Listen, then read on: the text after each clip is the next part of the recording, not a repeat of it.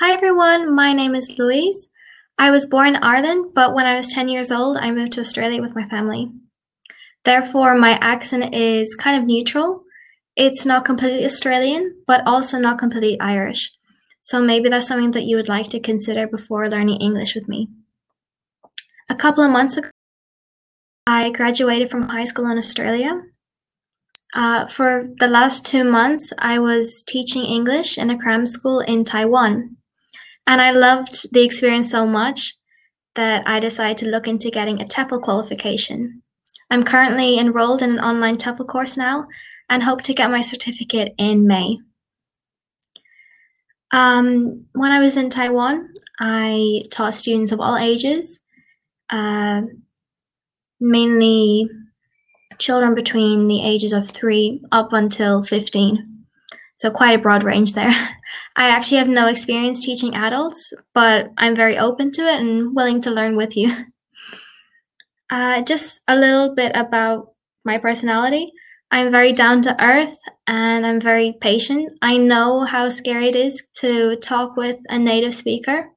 Actually, when I was 16, I went on exchange to the Netherlands and I had to learn Dutch. I was living with a Dutch family and went to a local Dutch school. Uh, I know how important it is to speak the local language, uh, and I want to give my students that same opportunity. Uh, I want to make my lessons as fun, as enjoyable as possible, and I hope that you can feel comfortable learning English with me. Um, in our first lesson, I would like to go over your English goals, um, what you would like to get out of these lessons, uh, if it's to improve your English for going on holiday to the United States, Australia, etc. That's cool. Or if it's just to get extra tutoring, um, then that's also great. I can help with anything from error correction, accent reduction, proofreading, or if you just want to improve your fluency by having a natural conversation, that's also that's also great.